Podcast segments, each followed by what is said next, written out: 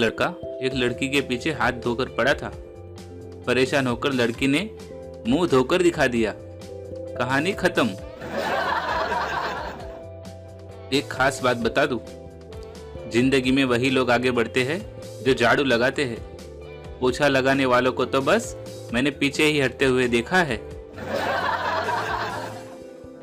मुझको देश की गरीबी का असली एहसास तो तब हुआ जब मोटरसाइकिल साफ़ करने का कपड़ा भी कोई चुरा के ले गया।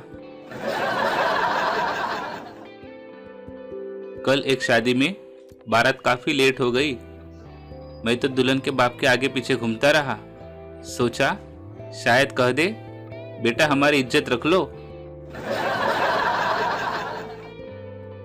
शादी में सोमू काफ़ी देर से खाना खा रहा था। किसी ने पूछ लिया, कितना खाओगे? वो बोला मैं भी खाते खाते परेशान हो गया हूँ।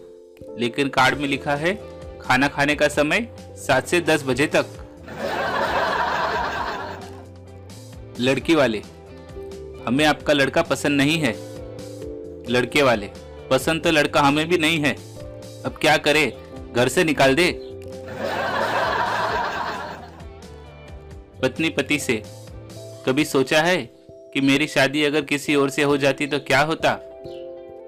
पति नहीं मैं कभी दूसरों का बुरा नहीं सोचता।